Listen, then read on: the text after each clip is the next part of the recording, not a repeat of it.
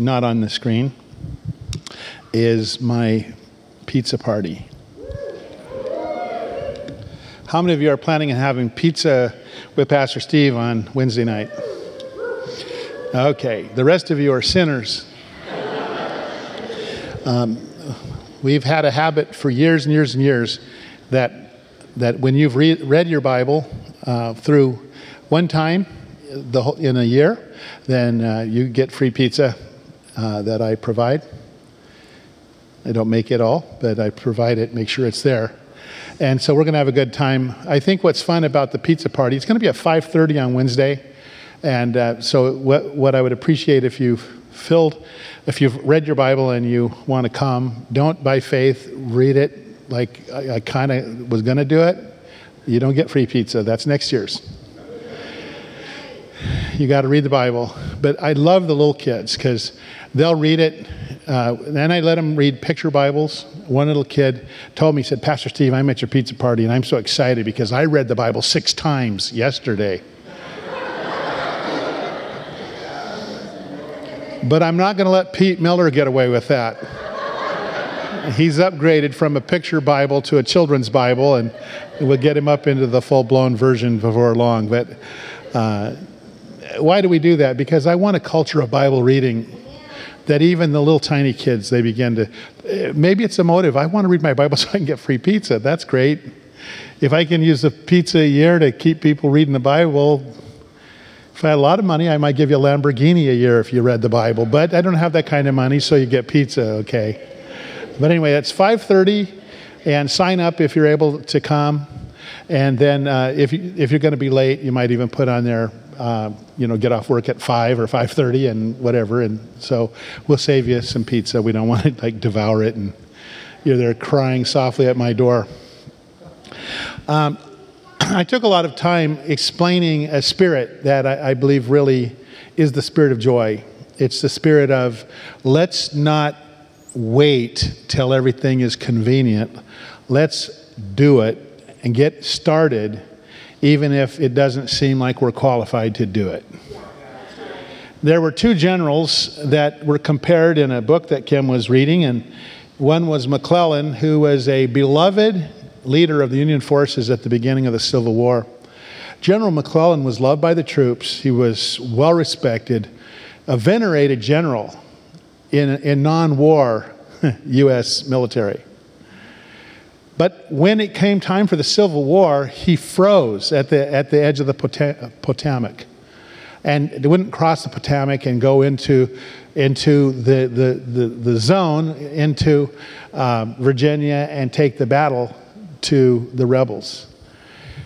Compared to George Patton, who Patton was, let's get this thing moving now. Let's get started and initiate.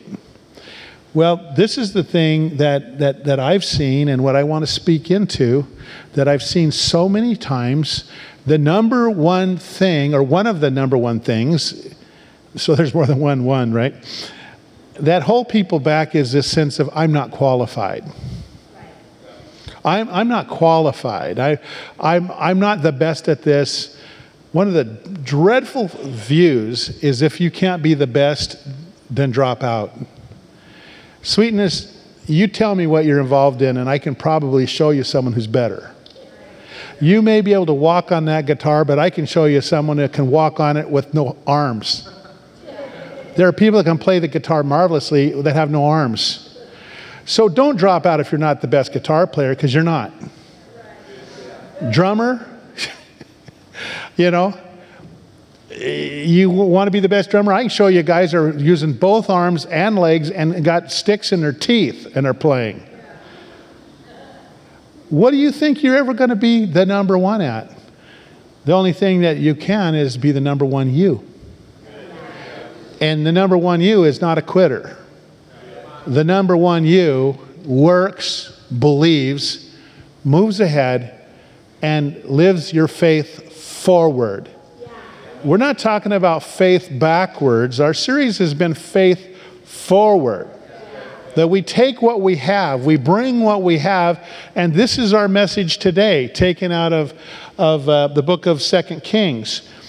We're going to look at, at, at, an illustration of someone who was asked to use what they had and the miracle that came from it, and I'm going to tie it back to you. Have you ever noticed that most of the things we teach here, we want you to wear at home? It's kind of like going hunting in Louisiana. A good hunt in Louisiana with the Cajuns is you shoot it, you eat it, and you wear it by the next day. And that's kind of Joy's view of, of, of the things of the Bible and of truth. We want you to be able to consume it, to walk in it, and wear it home. Why? Because they, they, they not only cost you up front, but they pay you much further than what you pay. That's, that's why you invest. Anybody who's investing in a stock market, you don't say, I want to spend, you know, $30,000 of my, my uh, IRA or, or uh, whatever your investment 401k, I don't want to spend $30,000 and, you know, please give me a stock that I know is going to go down by two thirds. Now, people experience that, but that's not what you invest for. You invest up front to get more in return.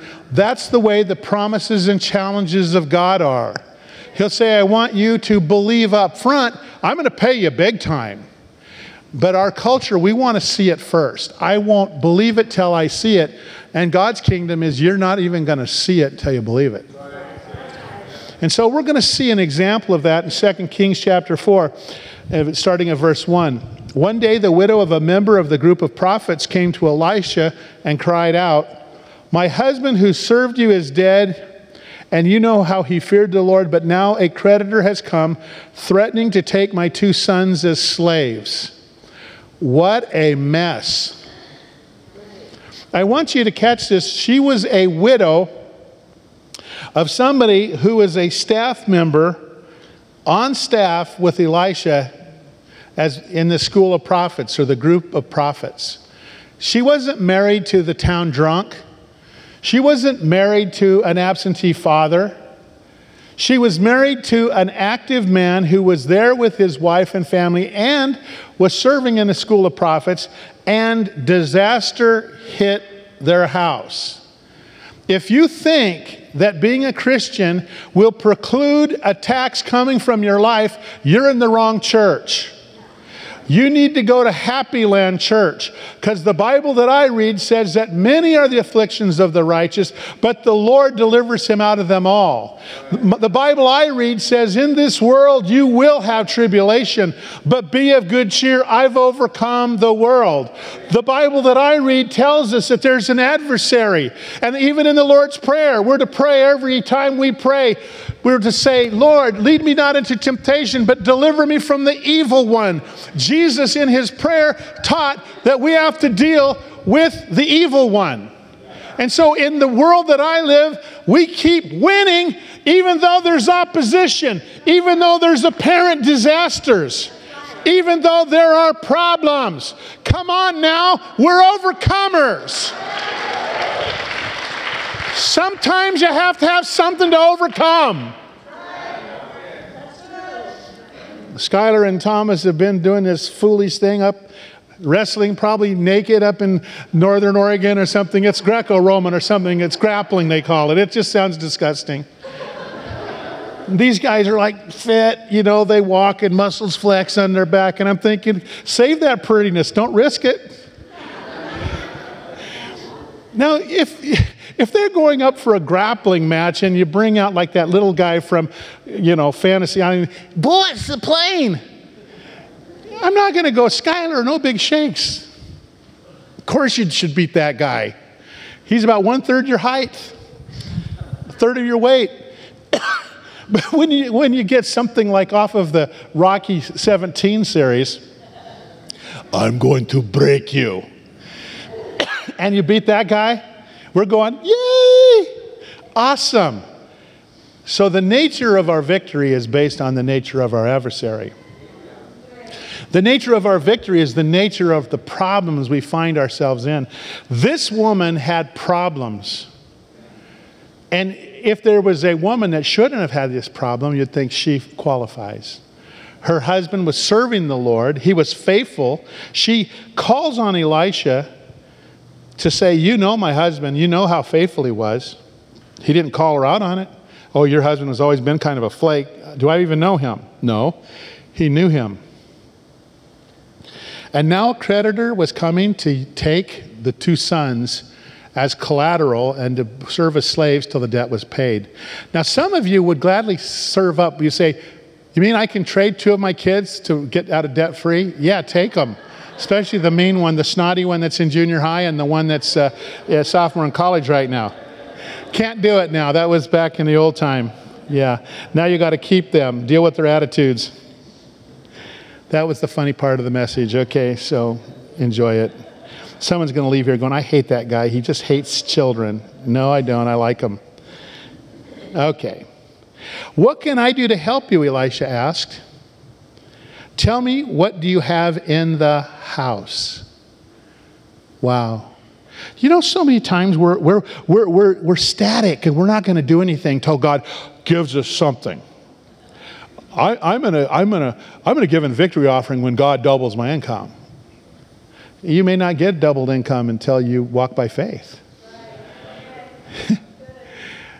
Kim and I came here in 1982, and we had a little uh, Fiat Brava and hopes and dreams, some college education, and we came to plant a church. And we did. We had my brother-in-law Jim and my sister Sharon and their two kids. That was our congregation. Had no money.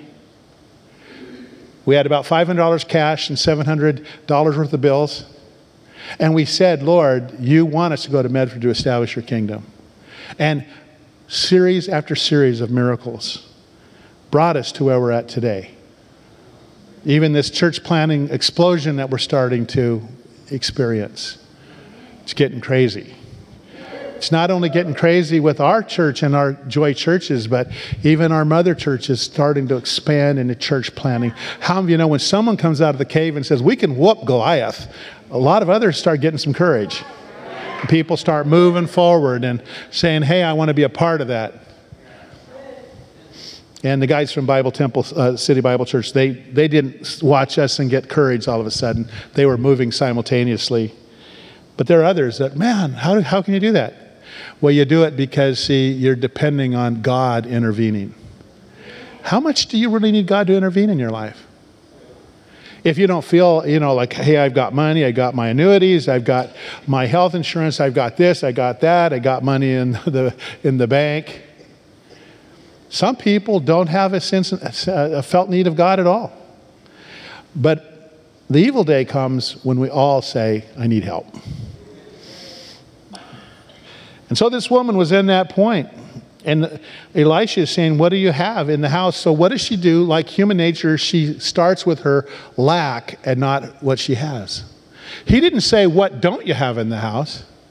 He said, What do you have in the house? And she said, Nothing at all, except. In pastoring this congregation, that's been a number one thing. You come in my office and you tell me what you don't have. I can't counsel lack. I can't counsel zero, I can counsel something. Hi, Pastor Steve, I don't have any money, but I've got time. And I want to study the Bible and I want to study it till my face falls off. And I want to be a, a, a servant of God. Oh, we got something to work with. But when someone comes in like boneless chicken, what do you want? I don't no, I don't know. I don't know. It's not even good English. I don't know. Next week, we're going to be guarding you from Akamans. And so you're going to be thinking about that, but that's my message next week. Watch out for the Akamans. I won't get into it. But sometimes, what do you have? I have nothing. But we diminish what we do have. Do we have time? Do we have some resource? Do we have a sense of mission and a sense of I may not have a lot to give, but I'm going to give what I have. I'm going to show what side I'm on. So Elisha says, But what do you have? And she said, I have nothing at all except a flask. Watch this a flask of olive oil. It's not a lot of olive oil. We use olive oil.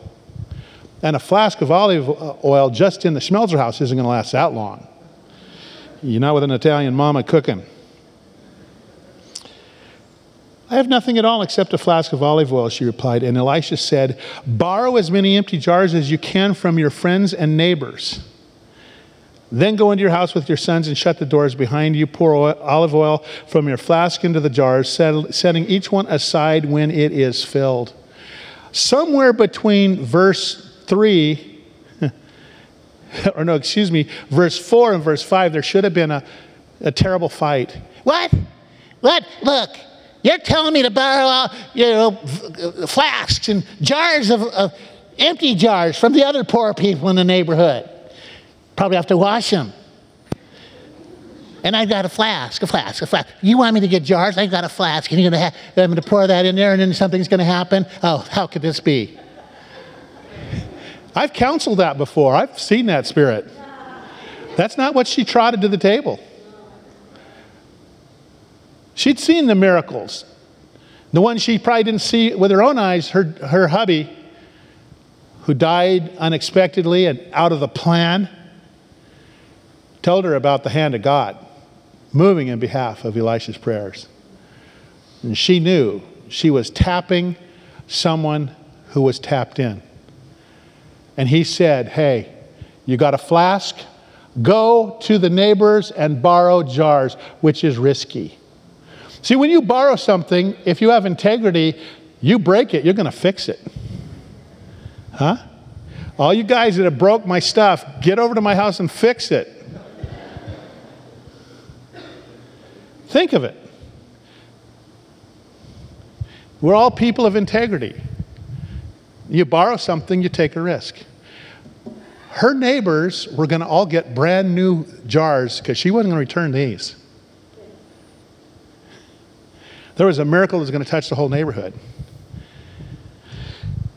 Borrow as many empty jars as you can from your friends and neighbors, then shut the door behind you. Secret society of believers here pour flask, and set aside each jar when it is filled. So she did as she was told. We need to believe the Bible sometime. Jesus takes away your sins when you call on his name. He takes them all away. You don't have to beat yourself up for stuff you did 25 years ago. Get over it. It's God doesn't remember it. The devil wants to remember it, wants to keep talking to you about it, but you're free. God wants to empower you. We're, we're given precious promise from the Word of God, but we've got to be able to get to the point where we, we quit second guessing God and His miraculous and just do as we're told. so many things I'd like to tell you, even from what Kim and I have seen. Well, God would tell us crazy stuff, and miracles would just happen. One I will share with you was we came down here and I would, had a, had a, with my dad, I had a remodeling business. We did roofing and painting, and I assumed I was going to work with my hands till the congregation grew. And I went to see my Uncle Leo, who's a man of God. He lived on Coker Butte Road. And he asked me, he said, What are you in town for? I said, I'm here to plant a church, Uncle Leo, which he'd already heard because God was setting him up to speak to me prophetically. And he said, uh, So, what are you going to do to feed yourself? I said, I'm going to work with my hands and I'm going to roof and paint. He said, I hear there's a lot of work in Portland. I said, Oh, I know, Uncle Leo. And we were busy in Portland, but you know, I'm here. And he goes, Second time, so what are you here for? Well, German people are slow, you have to repeat many times. He said, I'm here to plant a church. He said, How are you going to pay for that? I said, I'm going to work with my hands. He said, he said, I hear there's a lot of work like that in Portland. About the third time, the Holy Spirit said, I'm talking. And I got it. God was saying, If you go to work for me full time, I'll pay you. I came home to my sweet wife who didn't understand poverty. She thought it was a game. She was a rich girl. She thought that poverty was a game and you just called it off when you're done. And I tell her, God is going to pay us. And so back then in 1982, you either were like a, brain surgeon or a fry cook. There was nothing in between in the, in the wanted ads. And so I was, you know, doing roofing and painting and stuff. And when, when we knew that God was speaking to us, we said, okay, God, we're going to trust you. We started seeing money come in monthly we went full time with a congregation of two adults and two children, and God met our need. Because he can fill the jars. Getting us to give up the jars is the challenge. We're the jars, aren't we? She did as she was told. Her sons kept bringing jars to her, and she filled one after another. Soon every container was full to the brim. Bring me another jar, she said to one of her sons. There aren't any more, he told her. And then the olive oil stopped flowing. When she told the man of God what had happened, he said to her, Now sell the olive oil and pay your debts, and you and your sons can live on what is left. Every one of us has a jar to offer to the Lord. Well, you know, I probably could maybe help teach or lead a small group, or I could, you know, serve in a certain uh, capacity. And this not only works for the local church, it's also for the community, it's also for all kinds of opportunities that people have. Well, I'm, I, I'm, I'm just I'm just an old chunk of coal. but re- singing the rest of the song, but I'm going to be a diamond someday. I'm just, I'm just a plain old jar. I'm just a widow, and all I've got is a little flask, and we're going to consume it and we're going to die. No. No, you've got problems. You have bigger problems than, than just even survival now, because you're going to lose your two boys. Can you imagine what those boys, because they were still borrowing and they were seeing those, those jars, they must have got a second wind. Dude, my sentence just went down from, from lifetime to 30 years, hard time and Sing Sing, you know? And, and they're bringing jars and they're getting filled. And that creditor was paid off. And the Bible said, when they quit bringing the jars, then the oil stopped. Can I tell you when the oil stops in our lives? When we quit living by faith, we quit, we, we cut our giving, we cut our serving. Yeah. I want, I want to live for me, you know? And I don't want to stop pouring. I want to, I want to pour, use the jars that God has put in my life, me being one of the jars, but I want to keep pouring out what I have. You the best teacher? No, I'm not the best teacher. I'm not even the best teacher in Medford, much less the world. You the best pastor? No, I can be mean. I've snapped at people. Some of you go, Yeah, I know. but can I tell you what I am? I'm here. I'm available. I heard, go from Portland, get ye yonder. See, God always talks to you in King James. Get ye yonder down unto Medford. And we're here. One last verse, and we're going to wrap this up. 2 Corinthians chapter 4, verses 6 and 7. For God, who said, Let there be light in the darkness, has made this light shine in our hearts so we could know the glory of God that is seen in the face of Jesus Christ. Did you know that you're like a solar battery, a solar receptor? That when you are in worship and when you interact with God, and you begin to see Jesus and you focus on Jesus and his works and glory, you begin to see Father God who's invisible, and you begin to say, Wow, I know the Father, I know the Son, I know the Holy Spirit.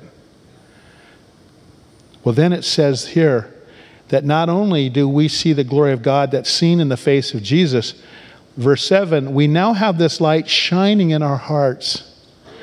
But we ourselves are like fragile clay jars containing this great treasure. This makes it clear that our great power is from God, not from ourselves.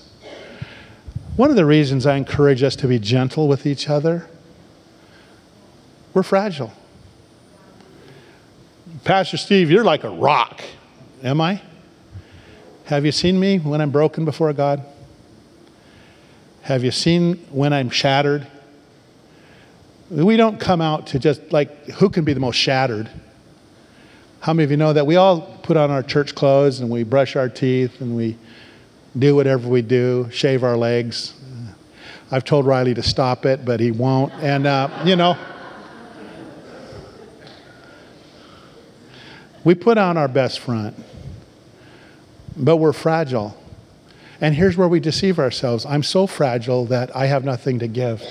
Oh, please don't do that. It's only the kingdom of God where He uses cracked vessels to hold water. What, what binds me in my frailty and my humanity? What, what seals me up to where there can be some light? How's that light shining out of these jars? Because there's cracks in the jars.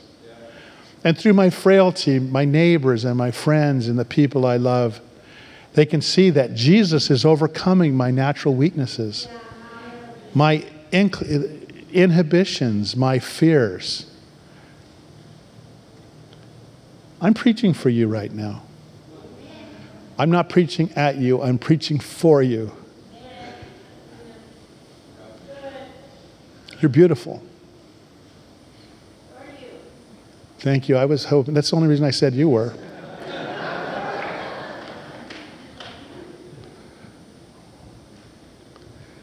the more that I see people that are struggling fight, fight to walk with God, I go home and I just say, God, I'm not worthy.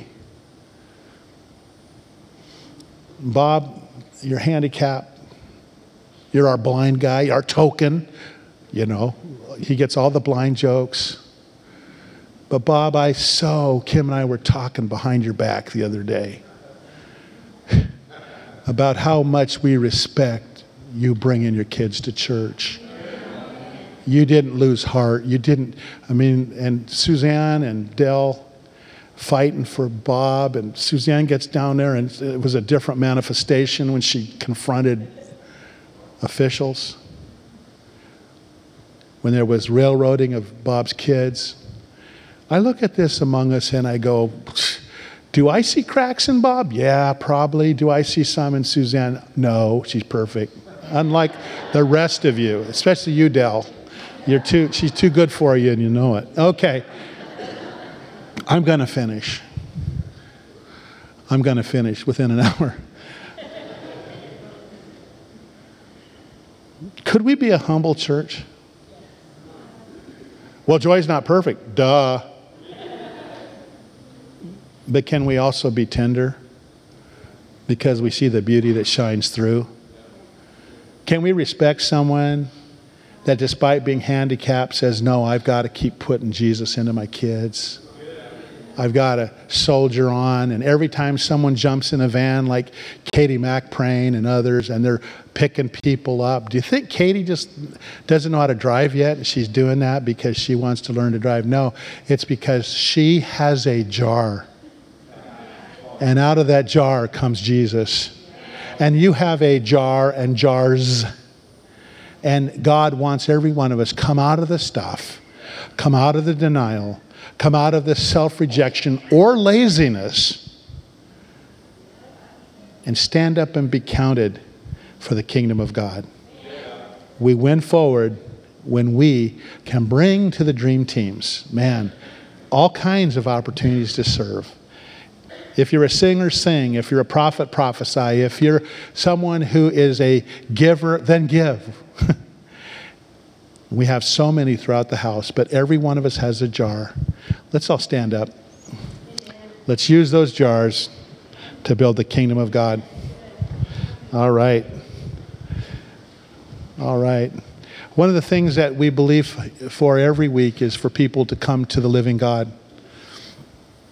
Today is no exception in that we believe that today is a great day for your spiritual birthday. If you've not called on the name of the Lord, let me just tell you why Christianity may be the most humble religion in the world. Because Christianity is based on the fact that you cannot, through good works or any other thing, you cannot make yourself clean before God. Christianity, whether you have one sin or you're filled with sin, is like being baptized in diesel oil. So many people have ever played with diesel oil will tell you this. You don't just wash it off with water. You need a solvent that can cut that grime.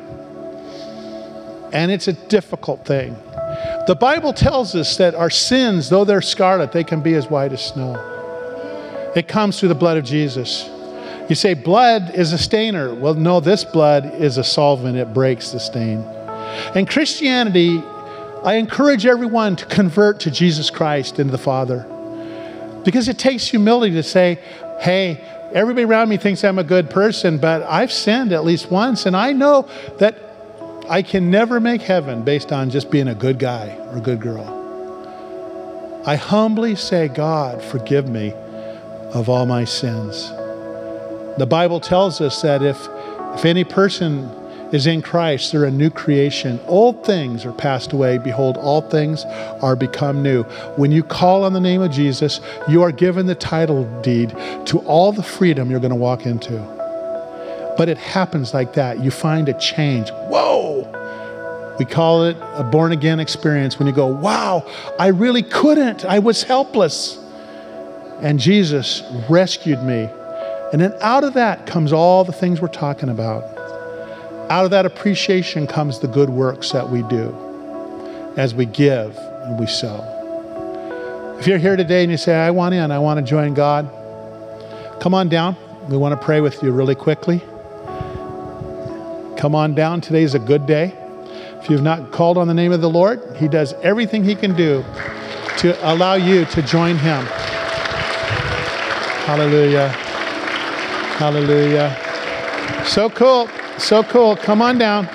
Come on down, everybody. If you're here and you say, man, I, I want in, I want this mercy and love that Jesus, I want to live that faith forward life, that victory lifestyle. Just repeat this prayer. Good, good call, you guys. Thanks for responding. Dear Father, I thank you for your mercy.